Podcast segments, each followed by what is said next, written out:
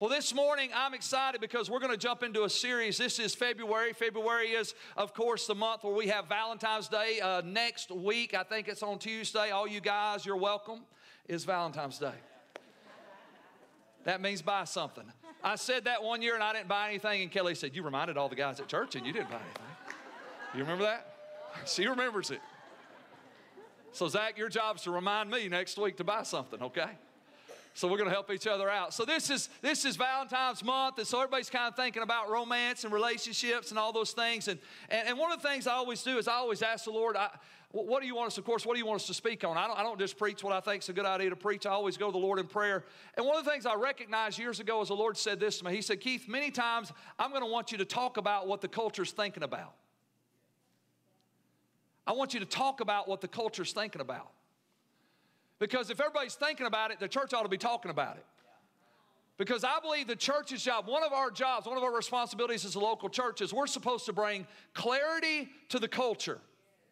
We're supposed to bring clarity to the culture. I mean, know we have a culture when it comes to love and relationships is very confused. When it comes to marriage and relationships, it's very confused. There's a lot of confusion, there's a lot of deception, there's a lot of manipulation in our culture today. And the Lord said, Keith, the church's job is to bring clarity to the culture.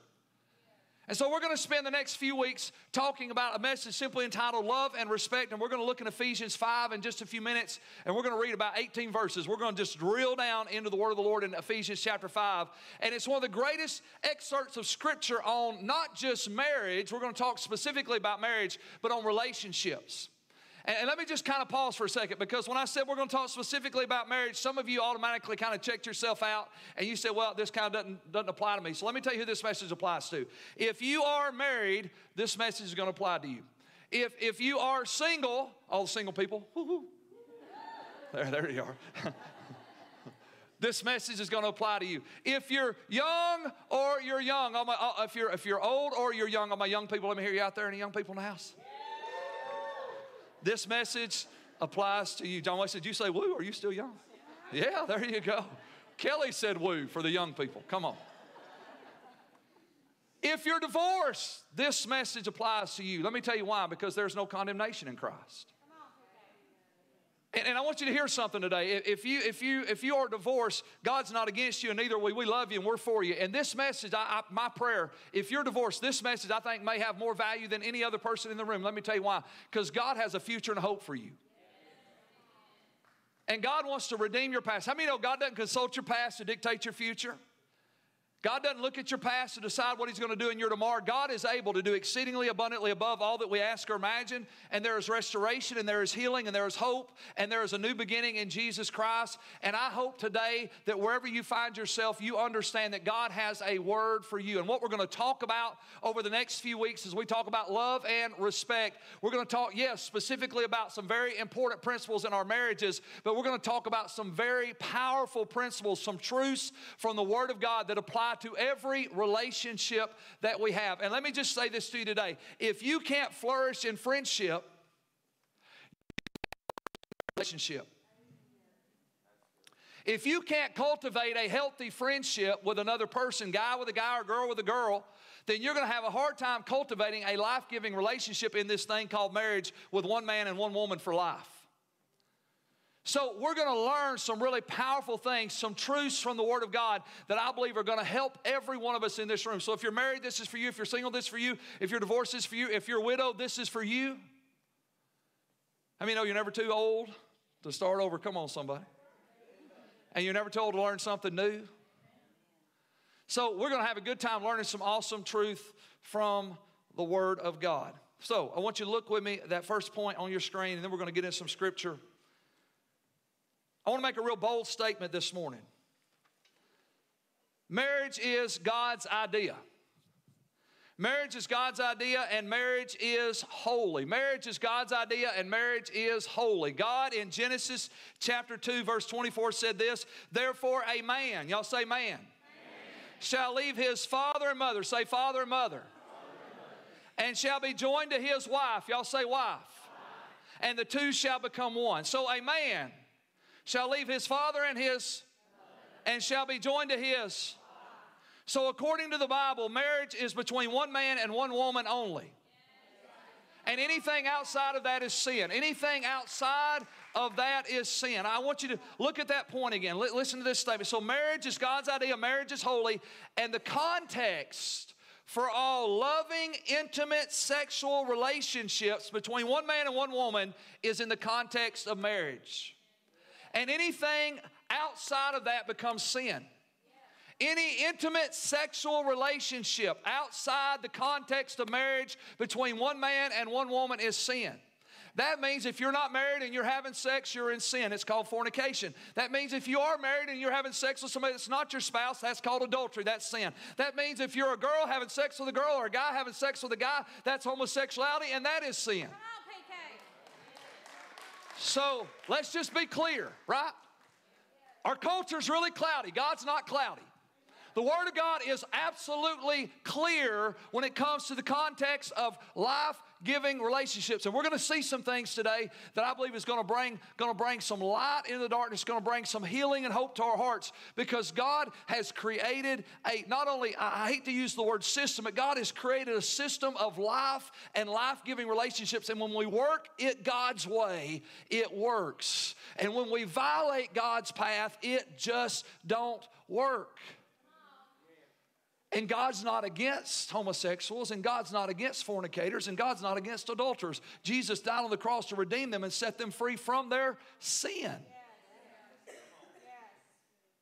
From their sin, because it is sin, no matter what category you find yourself in. God is an equal opportunity redeemer. Come on, somebody. He wants to redeem everybody. But there's a revelation that has to happen. Until I acknowledge that what I'm doing is sin, I can't be redeemed from it.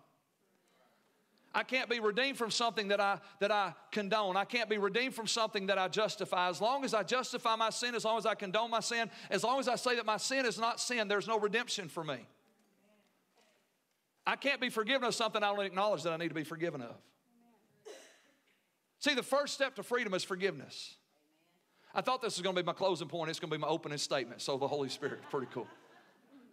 So you, you don't get the world. The world tells you the first step to fr- freedom is forgiveness. The world tells you that you've got to be free and then you can get forgiven, right? You got to clean yourself up and then you come to church. You got to clean yourself up and then you can come to God. You got to you got to get your life in order. And once you get free of all that bad stuff, you know, then you can come to God and God will accept you. That is absolutely a lie from the pit of hell. Freedom does not precede forgiveness. Forgiveness precedes freedom because the moment you get forgiven, you can be free. The moment you get forgiven, you can be empowered. The moment you get forgiven, you can be liberated by the power of the Holy Spirit and you can walk out the victory that God forgave you of. But until you acknowledge that it's sin, you don't even think you need forgiveness. And until I get forgiven, I'll never be free. That's why people that are struggling in, in, in sexual immorality, whether it's homosexuality, adultery, or, or fornication, they're struggling. As long as they're condoning that sin, they're never going to get free of it. And even though they say, well, you know, I tried to get out of this, but I just couldn't get out because this is who I am. No, you didn't try to get out of it because you never acknowledged that what you were doing was sin. You tried to be free without acknowledging that you first need to be forgiven. And that doesn't matter if it's homosexuality, fornication, or adultery. It doesn't matter if it's pornography. It doesn't matter if it's masturbation. It doesn't matter if it's lust. It doesn't matter if it's jealousy. It doesn't matter if it's pride. Hey, we're just getting real today. Is that all right? Y'all good? Y'all like, oh my gosh, we're in church. He's saying all those words. That's why we have children's church. Praise the Lord. I mean, you're seeing all that on TV anyway, right? You're seeing all that when you're scrolling through social media. You're seeing all that stuff when you're going to work every day and people are talking about stuff that you maybe don't wish they talk about. But here's the realization if we don't bring clarity to the culture, then we all end up in confusion. And that's our job. And the church's job, your job as a Christian, as a born again believer, is not to condemn people, not to judge people, not to accuse people, but to speak truth. Speak the truth in love. Let me, let me tell you what's powerful about truth it's the truth that sets people free. It's the truth that sets people free. And I, I'm, if you guys know me, I love people. I mean, I love loving people. I mean, it just makes me happy to love people. I, I, I very rarely, I, I have a hard time finding somebody I can't love and don't love. I just love people. And I love loving people. But you know what? Nowhere in the Bible will you find out that if you love people enough, your love will set them free. Love will cast out fear.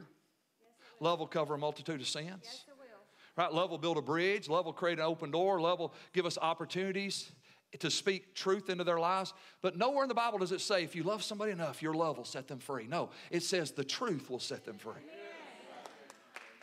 And we got to love people enough to speak the truth. We got to love them enough to speak the truth, not condemning, not judging, not accusing. Just in a loving relationship, just talk about truth, just conveying truth, just ministering truth. Why? Because when we bring truth into the darkness, we minister hope and healing for that person's heart. The most cruel, hateful thing you can do to a person living in sin is condone it. That is the most unloving, cruel thing you can do. To say, well, it's okay. God understands. No, He doesn't. God, God doesn't understand sin. Jesus died to redeem us from sin. God doesn't understand. God hates sin. God loves sinners. God hates sin. God loves sinners. God hates sin. He doesn't understand. And the most cruel, unloving thing you can do is to pat people on the back say, It's okay. God understands. It's not okay, and God doesn't understand. God loves you, Jesus died for you, and He wants to redeem you. And God is not condemning you, and God is not judging you, and God is not accusing you. God is extending His arms to you with love, like a loving Father, saying, I wish you'd come back to me. Because right now you're in a place of death, and right now you're in a place of deception, right now you're in a place of darkness, and right now you're in a place even though you can't see it. How many know that when you're deceived, you don't know you're deceived because you're deceived? right? When you're deceived, you don't know you're deceived because you're deceived. And you can't see the truth because you're deceived. And guess what? If everybody pats you on the back says it's okay, you'll never see the truth. Somebody's got to love you enough to speak the truth. Again, in a way that comes out of a heart of compassion, that comes out of a heart that is grieved and broken over the condition of a person's heart. Man, we ought to look in our world and we ought, we ought to be broken by the fact that people are dying and going to hell, that people are deceived, that people are living in bondage. We ought to be broken. We ought to be grieved. We ought to, we ought to be in a place of desperation before the Lord where we cry out to God and say, Lord, let me be, let me be a voice of truth. Let me be a minister of righteousness, Lord. Let me be a vessel that can bring hope and healing into that person's life because they, like me, we need you. And so God is calling us to that place to walk in that. So, marriage is the goal. Marriage is the goal that should be pursued and not avoided. We, we have a culture today that says, let's just wait longer and longer and longer and longer to get married. And, and I'm, all, I'm, all in, I'm all in favor of getting your ducks in a row. But how many of you know you're never going to have all your ducks in a row? There's some ducks that never line up. 32 years of marriage later, and we're still working on our ducks. I mean, come on, duckies, get in the row. They're, they're not there yet. And I'm all in favor of all those things. I'm all in favor of education and job and financial security. All of, but you know what? We, we have a culture now where longer and longer, longer, longer because we want to live our own lives and we want to do our own thing and we want to find ourselves. But the problem is, while we're finding ourselves, we're living in sin and immorality. While we're finding ourselves, we are polluting the well of our soul with sexual relationships that are ungodly and unholy. And then we do finally get married and we start trying to draw water out of a well that's been polluted by the last 10 years of doing our own thing and finding ourselves and having fun and allowing lust to be the thing that drives us instead of the love of God being the commandment and the covenant that keeps us. See, lust will drive you, love will be a covenant that will keep you. It'll keep you in a place of purity. It'll keep you in a place of power. It'll keep you in a place where you can thrive and where you can grow. And so God is calling us to that. And it's beautiful. It's a wonderful thing. We ought, we ought to pursue marriage. We ought to celebrate marriage. We ought to honor marriage. It's a great thing. It's God's idea. And intimacy, this last statement is a quote I borrowed from my wife because when, when, when we were leading the youth and she was youth pastor and she used to tell our young people this all the time intimacy is intended to progress. What does that mean? It simply means this holding hands to kissing, kissing to making out, making out to sex. And that was God's idea. It's intended to progress. God created intimacy to progress. He created it that way. He knew how to fool the planet, multiply the planet. Hey, let's make something awesome. hey, God ain't dumb. Come on, somebody. He said, We got to teach people how not to reproduce, not how to reproduce. They'll figure that one out. Why? Because intimacy is created to progress. And here's the challenge if you're not pursuing marriage, in intimate relationships, then you end up compromising that intimate relationship. It becomes an immoral relationship. instead of a godly relationship. Because if marriage ain't even on the table, and we're just going to feel our way through this thing. If you're not careful, you'll be holding hands, you'll be kissing, you'll be making out, you'll be having sex, and before you know it, you'll be ending a relationship with a broken heart, polluting the well of your soul, and now looking for somebody else to do exactly the same thing with. That will never bring satisfaction to you. There, there's enough testimonies in this room. I mean, we've, we've all, in this room, we don't all sold enough wild oats to be able to say uh, it don't produce the harvest you want. Nobody walks away from a lifestyle of sexual immorality and says, man, that was the greatest. They end up looking back on those, those years of their life with regret. I wish I would have knew what I know now. I wish I'd made different decisions. I wish I'd made some different choices. I wish I'd took a different path. And God is calling us as the church to bring clarity into that culture. Because intimacy is created to progress. Now, now let's look at our first scripture Ephesians 5. I, I, want you to see this. So, Ephesians 5, Paul, Paul gives us in the last part of this chapter this beautiful picture of, of marriage and relationships. So, I want, I want you to listen to this scripture in the context of relationships. I want you to listen to it in the context of relationships. It doesn't just apply to relationships, but he leads us into one of the greatest relationship teaching scriptures in the Bible. So I want you to listen to what he's saying here in the context of relationships. So listen to what he says.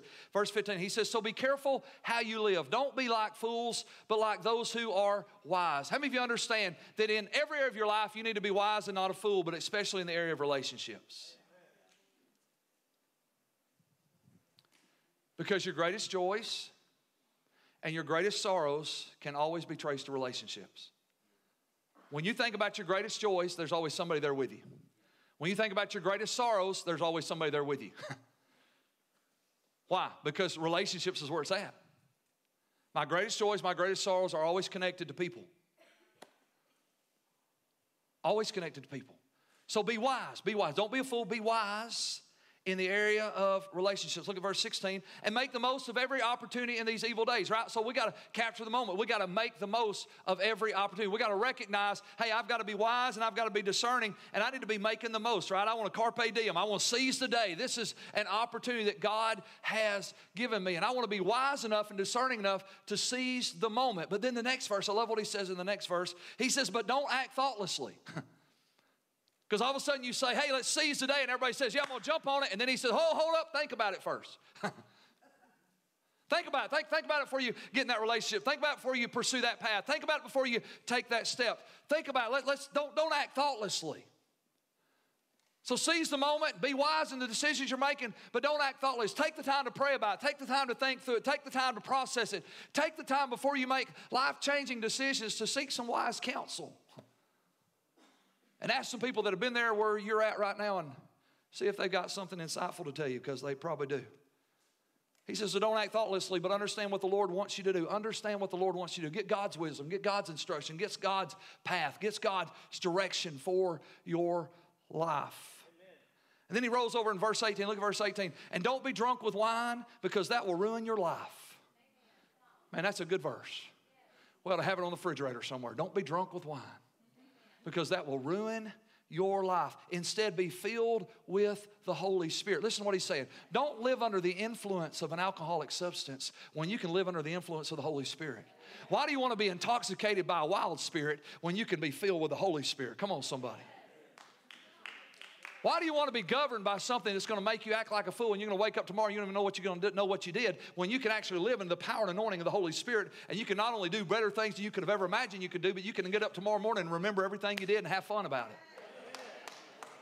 Don't be drunk with wine, but be filled with the Holy Spirit. And then look at this next verse singing psalms and hymns and spiritual songs among yourselves and making music to the Lord in your hearts. It's interesting that Paul connects being filled with the Holy Spirit to singing singing songs, making hymns, singing to yourself, celebrating the Lord, praising God, honoring God. Why? Because one of the greatest ways that we stir up the gift of God that's within us is through our worship. Worship is the one thing, think about this, the one thing that we give to God that's all for God. Right? Preaching and teaching, we're, we're, we're receiving from the Lord. We're learning things, we're growing, it's helping us. When we come up for prayer and ministry, we're receiving things, we're learning things, it's all for us. But when you give God worship, it's all for Him. It's all for Him. That's why I, love, I, love, I feel like what we saw this morning should be the new posture of Liberty Church worship. We ought to just be the altar. We ought to just be hungry for God. We ought to be unwilling just to stand back there and do my own little thing. I'm going to just press into Him. And I'm not talking about religious ritual, just doing it because we do it. I'm talking about coming with a heart of expectancy and a heart of worship.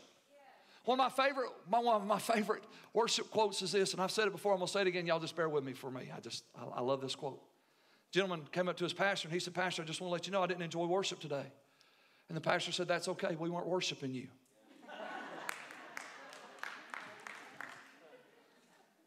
How many know it's not about the song or the singer? And it's not about whether you like it or not. We're not worshiping you. See, see, let me tell you what's happened in modern American Christianity. We've made worship about us. You know how many churches have split over music? Style? You know how many people have packed their little bags and went to another church because I don't like the way they worship. They didn't sing my song. Who are you worshiping? Now, I think it ought to be good, right? I think it ought to be good. I think, I think it ought to be good. Praise God, we got some good worshipers. We got some anointed people that are leading us in the presence of God. But at the end of the day, we're not worshiping them. We're not worshiping a song. We're worshiping Him. Come on, somebody.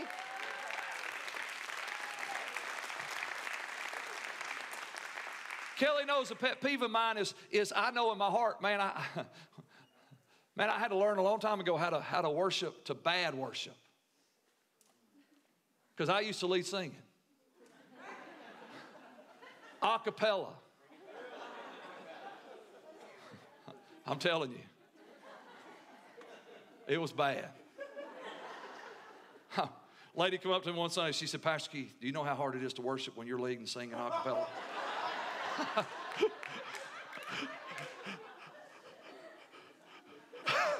I, I said, the only thing worse than that is having to get up and preach after it. You ought to try to preach after that horrible singing. It's horrible. That's true. That was liberty 24 years ago. We're blessed. Amen. And somehow God grew us. How in the world did that happen? I don't know. So he said, making melody unto the Lord. Look, look what it says. He says, verse 20. He says, and give thanks for everything to God the Father in the name of our Lord Jesus Christ. I mean, you know, thankful heart's part of living a spirit filled life. Hey, if you want to invoke the presence of God in your life, just start thanking Him. Stop complaining, stop grumbling, stop griping, stop murmuring, stop pointing fingers, stop accusing everybody, and just say, God, I just want to thank you. I want to thank you for all the good things. I even want to thank you for the bad things. I just want to thank you because I got breath in my lungs today. And the fact that I've been able to even complain about other people is proof that I'm still alive. And I want to just thank you for that. I just, I just want to thank you. And then verse 21, this is where we're going. Verse 21. He says, and further, submit to one another. Y'all read that with me? Submit to one another. One more time. Submit to one another out of reverence for Christ. Now, most men and probably most women know the verses we're about to read in just a minute where it says, Wives, submit to your husbands. But most people don't even know verse 21 even exists. Because before Paul ever talks about wives submitting to husbands and husbands loving wives, and we're going to drill down on that a little later, well, before he even talks about that, he lays this relationship principle. He lays this relationship truth. He says, guys, hey, if we're going to be wise and we're going to be discerning and we're going to know what God wants us to do and we're going to walk in the Spirit and we're going to have songs in our hearts and thankfulness in our lives, this is what we're going to have to do. We're going to have to learn how to submit to one another submit to one another. Because let me tell you how you have a life giving relationship with people. You never have a life giving relationship with people by controlling them. You can only have life giving relationships with other people when you submit to them.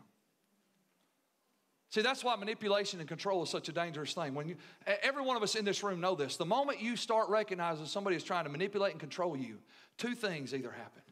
Either you get in a big fight, which usually doesn't end well, or you pull away. That's usually what happens. When somebody starts trying to control you, two things happen. You stand up against it, you resist it, and there's an argument, there's a fuss, there's a fight. And let me just tell you, unfortunately, that's probably is the only way to get through it. I'm not saying argue and fight in an ugly way.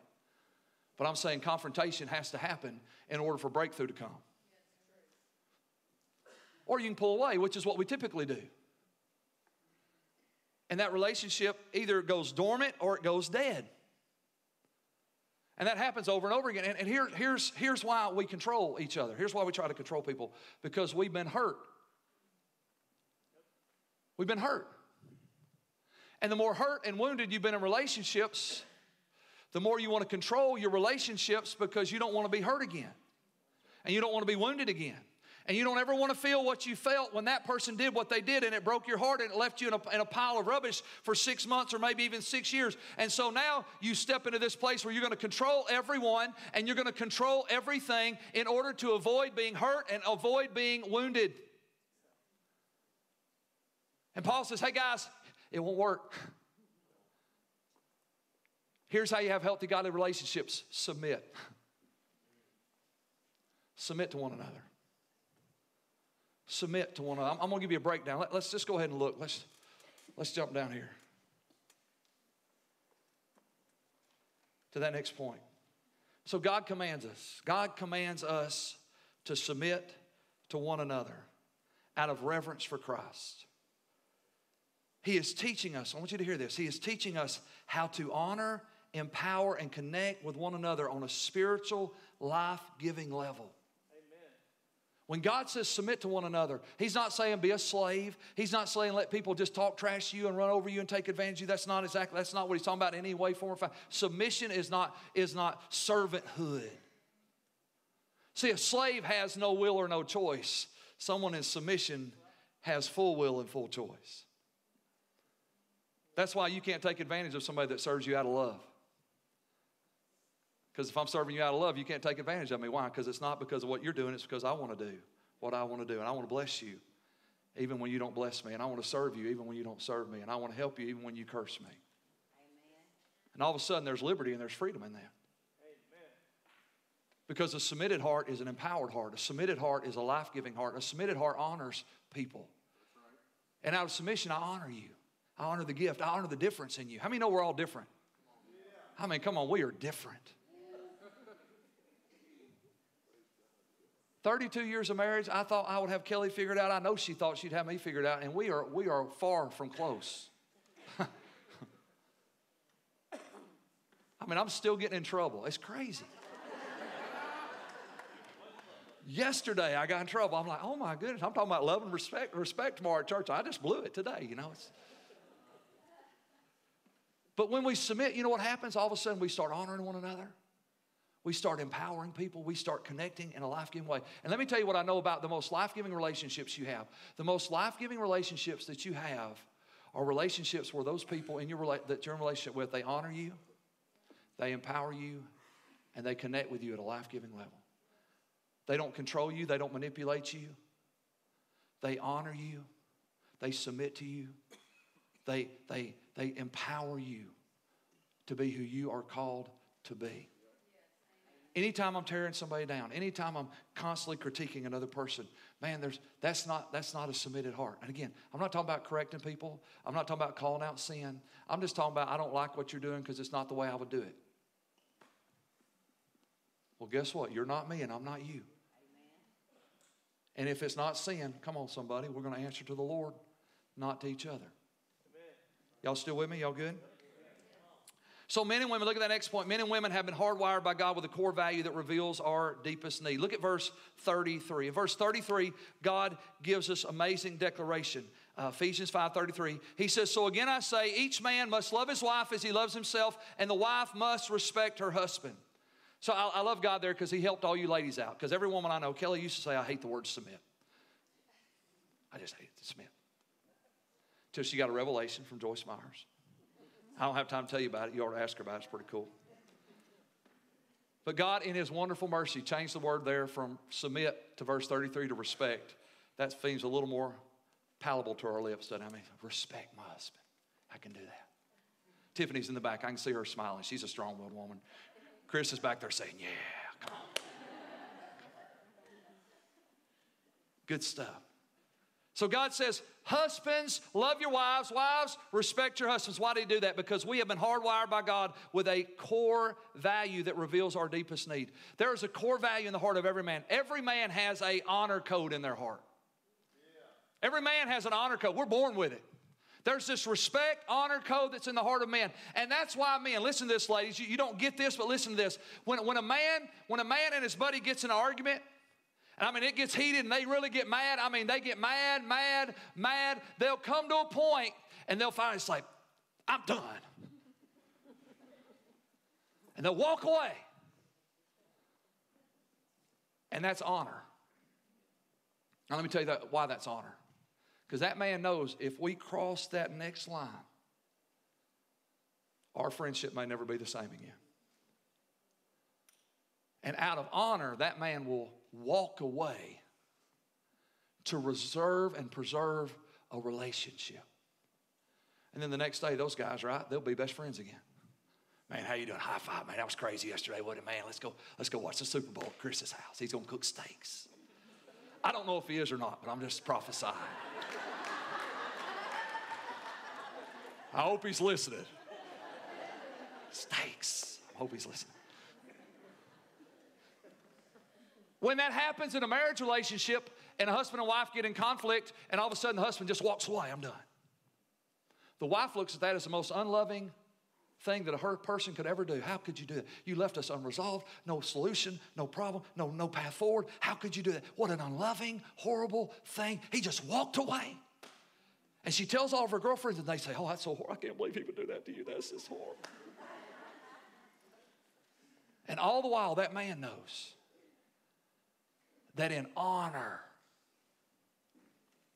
he walked away because he knew he was about to say something. He knew he was about to do something.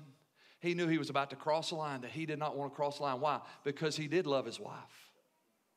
And he loved her so much, he didn't want to violate that line that she didn't see, but he saw. You know why? Because God wrote it on his heart.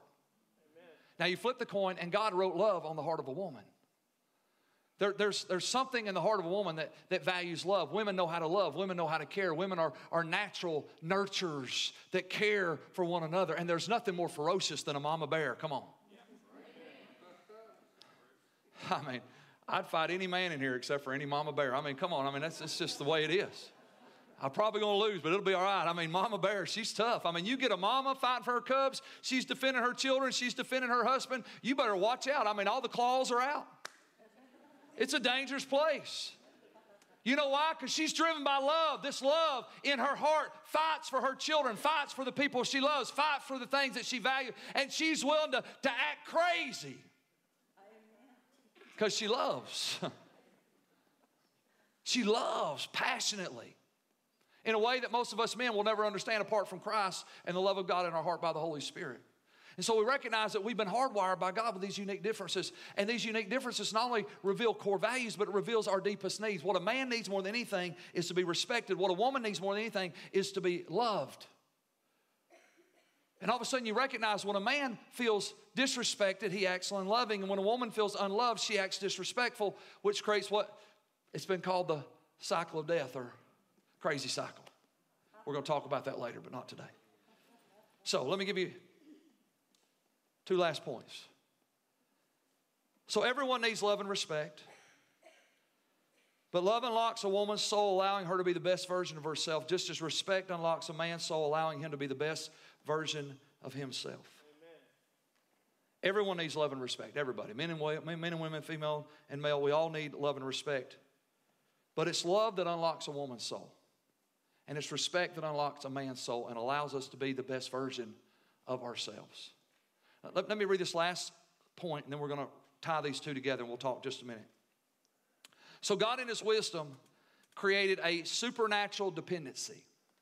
He created a supernatural dependency that requires humility and sacrifice for relationships to thrive. He asks us to give what doesn't come natural because He wants us to live supernatural lives.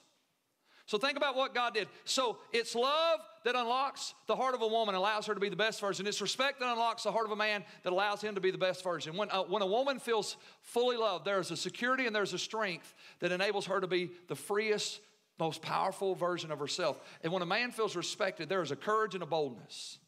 Right? When a man feels respected, for all you band of brothers, you know, when a man feels respected, he rejects passivity, he accepts responsibility, and lives for God's greatest reward. That's what happens. But God created relationships in His wisdom where now there's a supernatural dependency. You know why? Because God tells men to love their wives and He tells wives to respect their husbands, the very thing we're not good at. Men are good at respect, women are good at love. We're not real great at crossing the line. And so, God, in His wisdom, created a supernatural dependency where now we all need God. Guess what? If I'm gonna love Kelly like Christ loved the church, I need Jesus. I need help. I need the Holy Spirit. I need the truth of God's Word. I need divine enablement. I mean, even when I think I'm going to say the right thing, sometimes I say the wrong thing, and I've even thought about it. You guys know what I'm talking about? I mean, I've, I've processed this through in my mind, and I think, man, I'm going to say this. It's going to be wonderful. It's going to be exactly what she needs to hear. And I say it, and it's not what she needs to hear, and it's the worst thing. I'm like, how in the world did I even say that? What's wrong with me? help me, Jesus. I need help. I'm just telling you. Kelly, if she's going to respect me the way God intends her to respect me as under the Lord, she needs Jesus. She needs the Holy Spirit. Right? And God made it that way. You know why? Because He wants to be the center of our relationships. Because all relationships rooted in Christ flourish and grow, and all relationships not rooted in Christ do not flourish and do not grow. But in Him, there's life. And God created this amazing, this amazing, hear me. God created this amazing system of, of, dependency upon the Lord so we can live supernatural lives. And here's what happens here's what happens it, it requires humility and sacrifice. I've got to humble myself to confess that I need help, God. Lord, I don't know how to love her the way she needs to be loved, but I want to. So help me. Help me. And it's going to require not only humility that acknowledges my need, it's going to require sacrifice because I'm going to have to recognize hey, it ain't all about me. And what I want is not the predominant thing for our life and our marriage. It's all about us now. It's no longer me, it's a we, right? It's a we version of life. And all of a sudden, we're living this thing together. And that's true of marriage, but it's also true of friendships, right? If I'm gonna have lasting friendships, if I'm gonna have lasting relationships, I gotta understand I need God. to help me be the kind of friend I need to be. I need God to help me be the kind of person I need to be. And God intended it to be that way. Why? So He could be in the very center of our relationships because He asked us to give what naturally doesn't come easy to us. Now, let me give you one thought. The Holy Spirit gave this to me, and we're, we're way out of time, but I'm going to give it to you, and we're going to close with this because Lord said this. He said, Keith, He said, in our culture today, right now, homosexuality is one of the greatest deceptions that's destroying so many lives. And, and, this is what the Lord said to me. He said, Keith, he said, homosexual relationships remove God from the equation. And he said, here's why two reasons. Number one, it removes God from the equation because, because when a woman is with a woman and a man is with a man, all of a sudden in the natural, that relationship becomes death. And this is why it becomes death. Because through true homosexual lifestyle, there is no reproductive power. if a homosexual couple stay true to their homosexual lifestyle, they can never have a child. The only way a homosexual couple can have children is they have to go outside of their homosexual lifestyle in order to reproduce life. Why? Because it's death without God. Homosexuality is a dead relationship.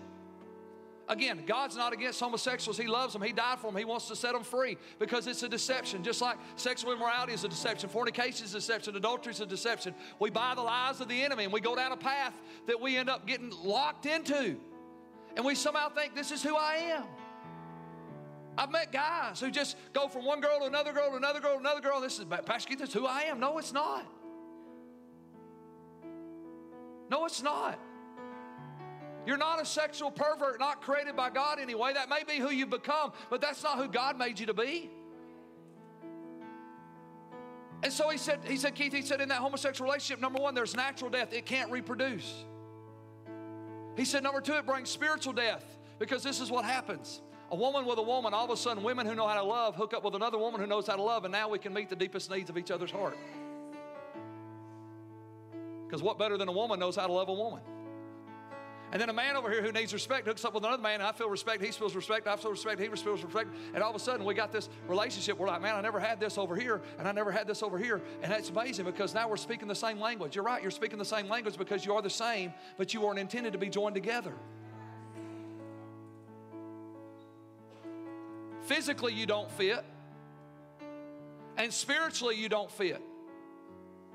And when you do that, guess what happens? Now, woman to woman, man to man, now a woman can love a woman, a woman can love a woman can love a woman, a man can respect a man, can respect a man, and all of a sudden we just remove the need for God. I don't need God anymore because I can do what I'm naturally created to do, but I, am intended to have a spiritual relationship where it requires me to humble myself and sacrifice myself so that I need God to love my wife the way God intended me to love her and for her to respect me the way God intended her to respect me. Does that make sense? And here's the good news of the gospel God forgives and God frees. The victory, the victory for all of us, guys, the victory for all of us is just I got to acknowledge my sin.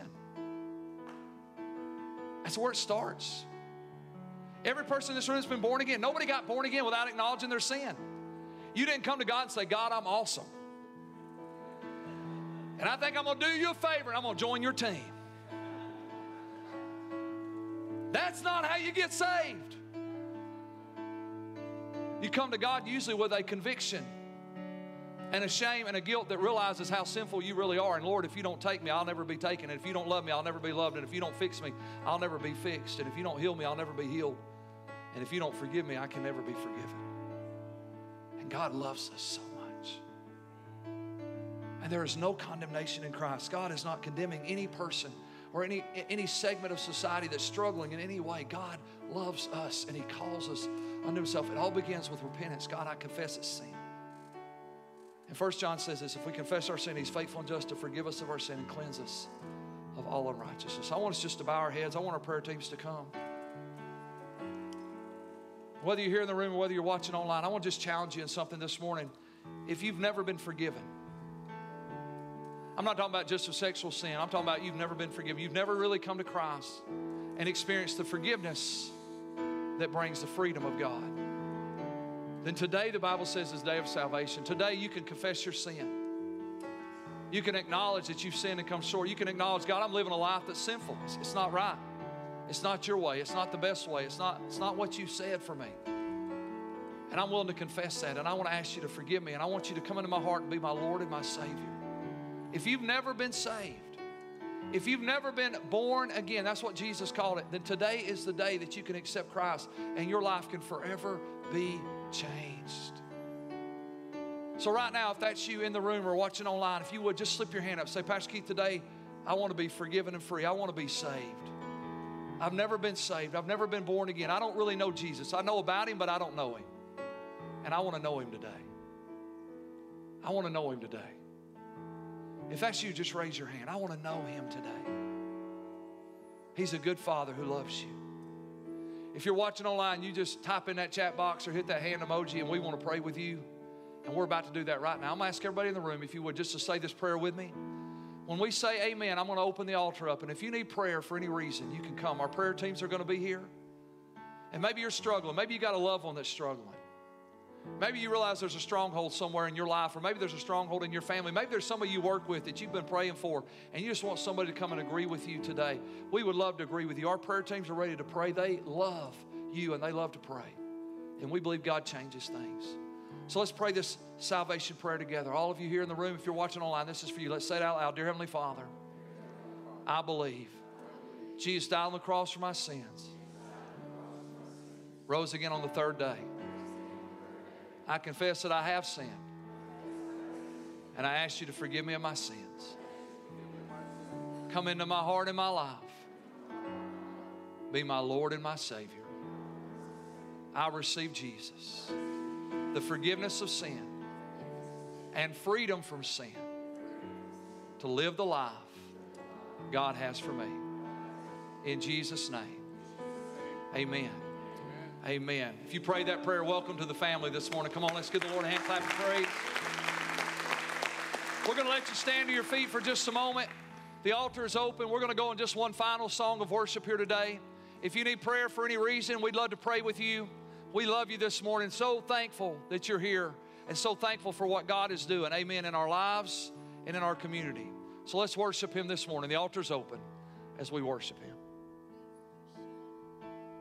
You give life, you are love, you bring light